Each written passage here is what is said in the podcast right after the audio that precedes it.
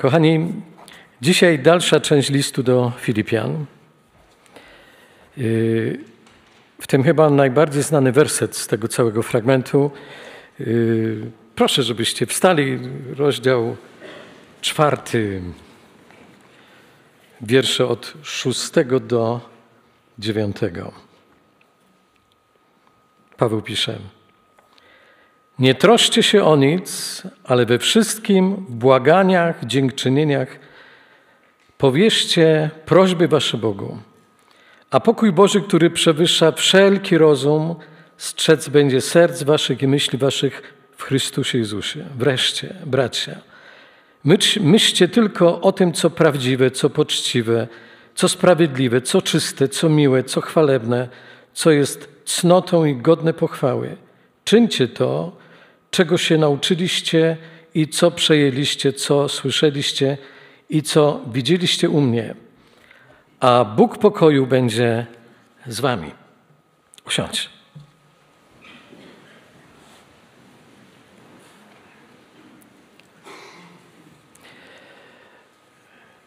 Jedna z bliskich mi osób często mówi: Martwię się, co tam u Asi.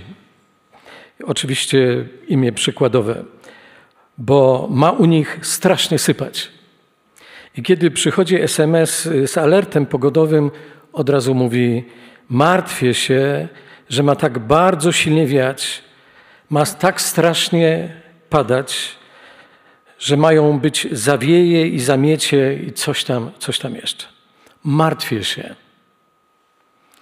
I mówimy wtedy tej kobiecie, ale po co się martwisz? Co to pomoże, Asi, że ty się martwisz? Przecież i tak będzie wiało, czy ty się będziesz martwić, czy nie. Bo tak będzie padało, czy coś tam jeszcze, a ty tylko sobie sama szkodzisz. Cóż, nasza ludzka natura jest przekorna i nie chce słuchać, a problem, jak wynika z dzisiejszego, z dzisiejszego tekstu, wcale nie jest nowy. Bo jeżeli by tak było, to czy Paweł pisałby: Nie troszcie się o nic, ale we wszystkim w błaganiach, w modlitwie z dziękczynieniem powierzcie prośby wasze Bogu. Słowo martwić się, troszczyć się ma bardzo wiele synonimów. Posłuchajcie tylko kilku z nich. Zasmucać się, niepokoić się, gryźć się, przejmować się, zadręczać się, zasępiać się, truć się, mieć coś na wątrobie, udręczać się, gnębić się, podłamywać się, turbować się, obawiać się. Dużo tego, a to tylko niektóre.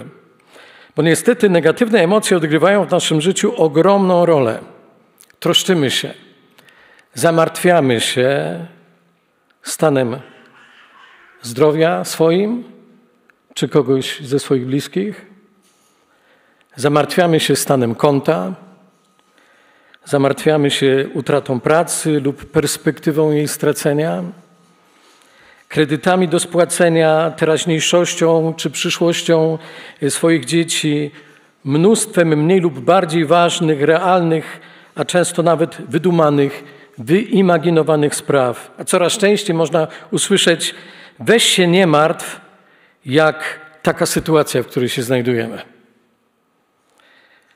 Często, zanim jeszcze cokolwiek nastąpi, mamy już dziesięć czarnych scenariuszy. Podobnie łatwiej martwienie przychodzi kobietom, bo my, mężczyźni, mamy w mózgu, tak to nazwał znany amerykański terapeuta Mark Gungor, takie pudełko nicości. I wchodzimy do niego, zamykamy się i przestajemy myśleć.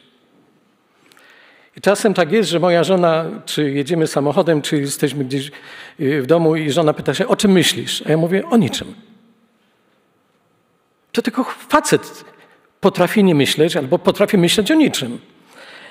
Ale muszę Wam powiedzieć, że w czasie budowy naszego kościoła u mnie to pudełko było troszkę nieszczelne i nie umiałem myśleć o rzeczach, które związały się z budową, a więc nie mogłem powiedzieć, myślę o niczym. Ale czy to martwienie cokolwiek nam daje? Jak wygląda mózg, który się martwi? Tak sobie wyobrażam, że y, tam trwa ustawiczna praca. Wszystkie podzespoły są w ruchu. Myśli kotłują się jak pszczoły w ulu. Jedyną chwilą odpoczynku jest sen. Ale jak usnąć, skoro się martwimy? A jak się nie śpi, to się myśli. A kiedy się myśli, to nie można spać. I rano człowiek wstaje niewyspany, więc tym bardziej się martwi, że nie spał i koło się zamyka. I praktycznie wygląda to tak, jakby toczyła się taka kula śniegowa, która pod wpływem impulsu i ruchu z malutkiej staje się potężną. Czasem mamy wrażenie, że nasz mózg wygląda jak korkowa tablica z takimi przypiętymi karteczkami, których są setki, a na nich sprawy do załatwienia, o których się martwimy. A więc martwimy się na zapas. Martwimy się niepotrzebnie. Martwimy się w nadmiarze, przedwcześnie, bezsensownie i bezcelowo. Może tylko nie bezprzedmiotowo, bo przedmiot zamartwienia zawsze się znajdzie. Czy wiedzieliście, że samo słowo zmartwienie w języku polskim pochodzi od przymiotnika martwy? Nie przez przypadek, bo pomiędzy zamartwianiem się i śmiercią istnieje ścisły związek. Jeden z amerykańskich lekarzy, Charles Mayo, zauważył, że połowę łóżek szpitalnych okupują ludzie, których sprowadziły tam ich zmartwienia. Zatem w powiedzeniu, że ktoś zamartwił się na śmierć, niewiele jest przesady. I rzeczywiście, zmartwienie się jest w stanie zaszkodzić, bo negatywnie odbija się na naszej psychice, na zdrowiu psychicznym. Więc dlaczego to robimy? W jednym z czasopism popularno-naukowych znalazłem takie oto wyjaśnienie tego paradoksu i pozwólcie, że przytoczę kilka myśli. Martwienie się na zapas i przewidywanie najgorszego chroni samoocenę, samoocenę, bo kiedy coś ci się nie uda, zawsze możesz powiedzieć: Ja wiedziałem, że tak będzie. Chodzenie z nosem na kwintę jest też dobrym wabikiem na uzyskanie wsparcia od innych, ich bliskość czy współczucie. Miałeś kiedyś taką sytuację, że próbowałeś komuś pomóc pozbyć się zmartwienia, a on jak piłeczkę ping-pongową odbijał wszystkie Twoje argumenty. No właśnie. Bo nie chodzi o to, żeby przestać się martwić, tylko pobyć z kimś, blisko pogadać, ponarzekać. Zamartwianie się może być takim nałogiem jak palenie papierosów, dlatego też trudno się go pozbyć. Tkwienie w stresujących sytuacjach i długie rozmyślanie na ich temat powoduje obniżenie nastroju, stany lękowe, utrudnia racjonalne myślenie i działanie, a w poważniejszych przypadkach może spowodować zaburzenie nerwicowe czy depresję. Chroniczny stres zaburza niemal wszystkie procesy fizjologiczne organizmu i prowadzi do chorób układu krążenia, zaburzeń metabolizmu i trawienia, alergii czy cukrzycy. Zatem nie zapominaj, że zdrowie jest najwyższą ceną, jaką możesz zapłacić za zamartwienie. Ci, którzy nie potrafią walczyć ze zmartwieniem, umierają młodo. To tak na zachętę. Na stronie Warszawskiej Uczelni Medycznej wyczytałem, i pozwólcie, to już będzie ostatni cytat, że ludzie mają więcej siły niż rozumu, a przynajmniej jeśli chodzi o emocje. Coś takiego powoduje, że obawy i niepokój, których doświadczamy, wywierają dość znaczny wpływ na nasz umysł. Nadmierne zamartwianie się prowadzi do bólu psychicznego, a ból psychiczny jest tak samo ograniczający jak fizyczny. Między innymi są to dobre, dobrze znane większości z nas niepokój, wyczerpanie, negatywność i zniechęcenie. W niespokojnym mózgu zdominowanym przez ciągłe zmartwienie i kontrolę widzisz niebezpieczeństwa tam, gdzie ich nie ma. Wszystko, co postrzegasz, jest zagrożeniem. Nie ufasz nikomu, a to wszystko sprawia, że się boisz. Kochani, troszczymy się i martwimy najczęściej bezsensownie. Bo czy nasza troska może w czymkolwiek pomóc? Podoba mi się takie powiedzenie. Zamartwianie się jest jak fotel bujanły, jak bujany, przepraszam. Daje człowiekowi jakieś zajęcie, ale donikąd nie prowadzi. Zamartwianie się jest jak fotel bujany. Daje człowiekowi jakieś zajęcie, ale donikąd nie prowadzi. I to jest prawda. Apostoł Paweł doskonale wiedział, dlaczego z inspiracji Ducha Świętego pisze: Nie troszcie się o nic. Nie troszcie się o nic. Łatwo powiedzieć, trudniej wykonać. Ale apostoł Paweł wie, co pisze. Pamiętacie, co sam przeżył. Ile razy był chłostany, ile razy był poniewierany, więziony, a nawet kamionowany niemalże na śmierć. Na podstawie doświadczenia, siedząc w więzieniu, mógł się cały czas martwić. Co ze mną? Co się stanie? Jak długo będą mnie tu trzymać? A jeśli zachoruję? A jeśli mnie skażą na karę śmierci? A on nie tylko, że się nie zamartwia, lecz pociesza innych i pisze: We wszystkim w modlitwie, w błaganiach, z dziękczynieniem powierzcie prośby wasze Bogu. Parafraza nowego tłumaczenia Słowo Życia przedstawia to tak. O nic się nie martwcie, ale w modlitwie mówcie Bogu o wszystkich swoich potrzebach, nie zapominając dziękować Mu za wysłuchane modlitwy. Kochani, tutaj mamy kilka wspaniałych, wręcz niesamowitych rad, które działają w takim pakiecie. Po pierwsze, mamy nie troszczyć się o nic. O nic. Ten werset potwierdza, że to my decydujemy, czy się zamartwiamy. Nieraz na śmierć, czy zaufamy Bogu. To ja decyduję, czy zacznę się zamartwiać, czy rozpocznę ufać Bogu. To ty decydujesz, czy zaczniesz się zamartwiać, czy zaczniesz ufać Bogu. To jest moja decyzja. Zaufamy, mimo że w naszym życiu bywają momenty, kiedy nie widać przysłowiowego światełka w tunelu, a kłopoty zaczynają się piętrzyć. Zaufamy, mimo że czasem nawet nie wiemy, jak się modlić, albo też mamy wrażenie, że Bóg nie słyszy naszych błagań i nie odpowiada na nasze modlitwy. Ale nawet w tej sytuacji nie mamy się martwić. Ale drugi krok powierzyć, powierzyć prośby Bogu, czyli mówić Bogu o swoich potrzebach. Ile razy mamy swoje prośby powierzać Bogu? Bez końca. W każdej sytuacji. Bo jeżeli troszczyć się umiemy cały czas, to nauczmy się też bez końca powierzać prośby swoje Bogu. Jeżeli troszczyć się umiemy przez cały czas, to nauczmy się wreszcie powierzać wszystkie swoje prośby Bogu. I wreszcie po trzecie, mamy to robić z dziękczynieniem. Czyli powinniśmy już dziękować Bogu za to, co dopiero otrzymamy. Trudne, z pozoru łatwe. Musimy tylko przestawić dźwignię, wajchę, jeżeli tak to mogę ująć, w umyśle z trybu martwienie się na tryb powierzania wszystkiego Bogu. A więc to jest moja decyzja, na czym się skupię.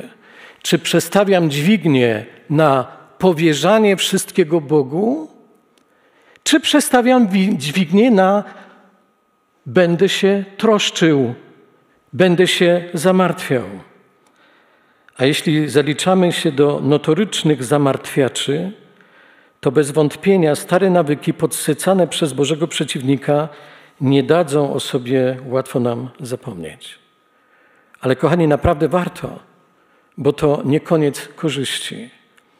Paweł zarazem daje powiązaną z tym zaleceniem wspaniałą obietnicę. A pokój Boży, który przewyższa wszelki rozum, strzec będzie serc waszych i waszych myśli w Jezusie Chrystusie. Słowo życia tłumaczy to tak.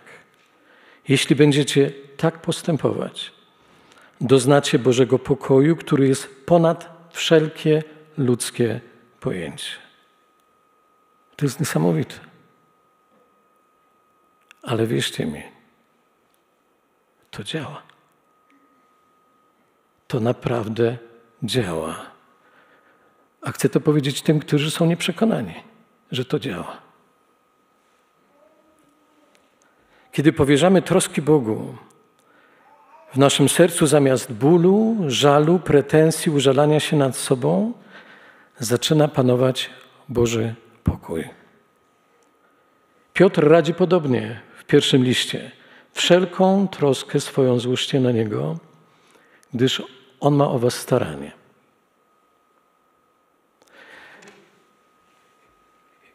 Jestem pewien, że nie ma tutaj wokół nas, na sali, bądź tych, którzy słuchają, osoby, która może powiedzieć: Ja o nic się nie troszczę. Dlatego chcę Ci teraz powiedzieć, tak czuję wewnętrznie, że to, o czym myślisz teraz, możesz całkowicie powierzyć w Boże ręce. Wszelką troskę swoją złóżcie na Niego. Tam nie jest powiedziane niektóre, niektóre tylko troski. Wszystkie. Wszelką. Cokolwiek to jest. Złóż na Niego. Dlaczego? Bo On jako jedyny ma o Tobie staranie, czy o Ciebie staranie. On ma staranie. Więc moglibyśmy się zapytać, trawestując nieco piosenkę, ludzie, czemu się martwicie, skoro możecie złożyć troski na Boga? Zatem my dajemy Bogu zmartwienia, a On nam daje za to pokój, który przewyższa wszelki rozum. Niezła zamiana. Moglibyśmy powiedzieć, niezły deal, prawda? Transakcja życia. Ja Jemu swoje troski, On mnie swój pokój. Można by powiedzieć, że tylko głupi by nie skorzystał. Ale niestety my jako ludzie często jesteśmy właśnie głupi. Bo kto namawia nas do zmartwienia? Nasz przeciwnik. A my go chętnie słuchamy. Jeżeli więc go słuchamy, czy zatem nie jesteśmy mądrzy inaczej, żeby nie powiedzieć głupi? Większość z nas zna pewnie słowa piosenki Jezu, troski, kłopoty u Twych stóp złożyć chcę. I to jedyny sposób zamienić troski w tematy do modlitw. Więc za każdym razem, gdy ogarnia nas troska, kierujemy myśli do góry, do nieba. Jest problem? Modlę się. Jest troska? Modlę się. W Biblii znajdujemy mnóstwo wersetów, które zachęcają nas, by się nie martwić, by ufać Bogu. Wiecie, kochani, kiedy patrzę do mojej Biblii i do psalmów, to widzę, że podkreślone mam tam prawie same wersety ze słowem ufność, zaufać kiedy je podkreślałem, kiedy przechodziłem przez problemy, kiedy nie mogłem mówić, kiedy nie potrafiłem chodzić? I zastanawiałem się tylko, o ile w ogóle wrócę do służby, czy dam radę pokonać dwa stopnie, czy też będę potrzebował platformy żeby tutaj na wózku przyjechać, żeby stanąć przed wami. Dobry powód do zmartwienia, prawda? Ale Biblia, szczególnie psalmy, radzą zupełnie coś innego. Powiesz Panu drogę swoją.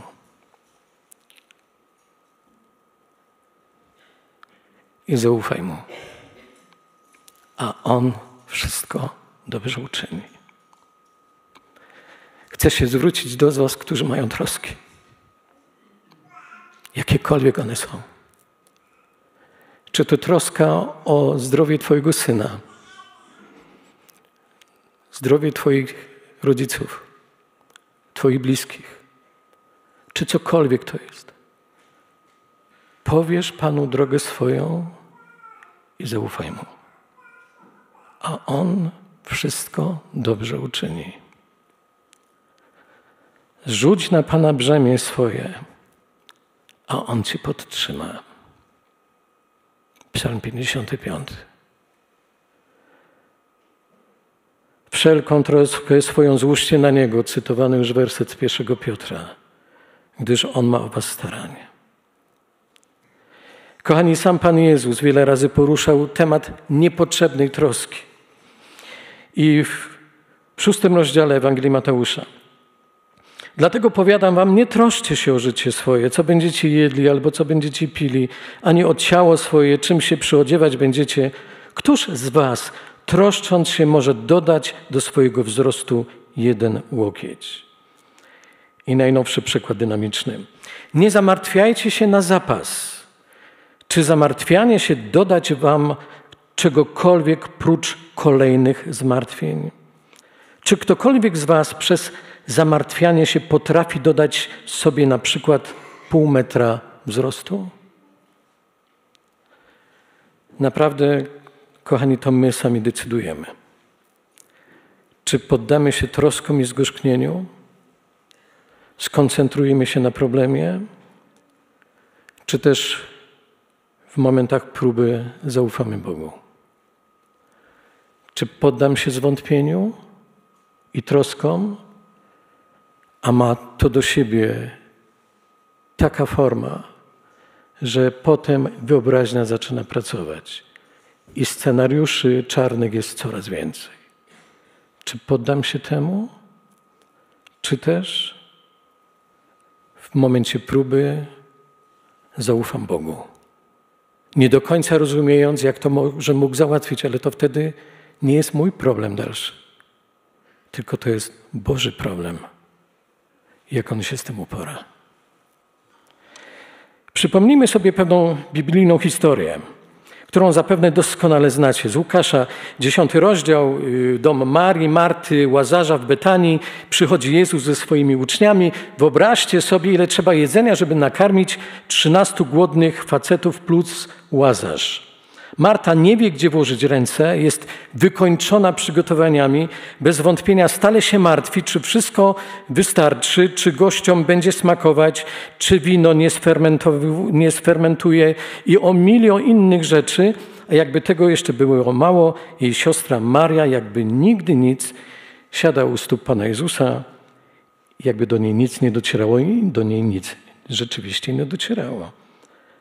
Nie, tego już było za wiele. Marta liczy na to, że Jezus przywoła jej beztroską siostrę do porządku. Panie, czy powinno tak być, że moja siostra siedzi bezczynnie, nie martwi się niczym, a ja mam tyle roboty? Powiedz jej, żeby mi pomogła, rzekła z wyczuwalną przyganą w głosie. A Pan Jezus popatrzył na Martę i powiedział: Marto, Marto, troszczy się i kłopoczesz o wiele rzeczy. Niewiele zaś potrzeba, bo tylko jednego. Maria bowiem dobrą cząstkę wybrała, która nie będzie jej odjęta. Pan Jezus w swojej wypowiedzi nie podważa gościnności Marty. Nie uważa, że jej posługiwanie jest czymś gorczym. Nie. Ale on odnosi się do jej sposobu myślenia. On widział, co jest w sercu Marty, że to jest niepokój i zamartwianie się. Przemęczona Marta zaczęła się koncentrować na negatywnych uczuciach, na poczuciu krzywdy, niedocenienia, a wtedy diabeł zabrał jej wszelką radość z faktu możliwości usłużenia Panu, Panu Jezusowi. I tak właśnie dzieje się w naszym życiu. Jeśli mówię, ufam Bogu, a jednocześnie zamartwiam się lub próbuję działać po swojemu, to moje słowa stają się puste. Jeżeli mówię, ufam Bogu, a jednocześnie zamartwiam się i próbuję działać po swojemu, to to są puste słowa. Dlatego mamy, tak jak radzi Paweł, myśleć tylko o tym, co prawdziwe, co poczciwe, co sprawiedliwe, co czyste, co miłe, co chwalebne, co jest cnotą i godną pochwały. Bo, kochani, w naszym umyśle jest to, co tam wkładamy. W naszym umyśle jest to, czym go karmimy. Zastanówmy się, czy karmimy go rzeczami prawdziwymi, dobrymi i sprawiedliwymi? Czy nasze myśli są czyste, piękne? W tłumaczeniu słowa życia użyto tutaj świetnego sformułowania. Zatrzymujcie w pamięci to, co szlachetne i miłe u innych ludzi.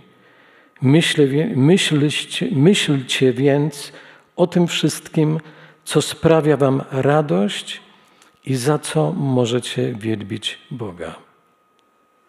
Myślcie więc o tym wszystkim, co sprawia Wam radość i za co możecie wielbić Boga.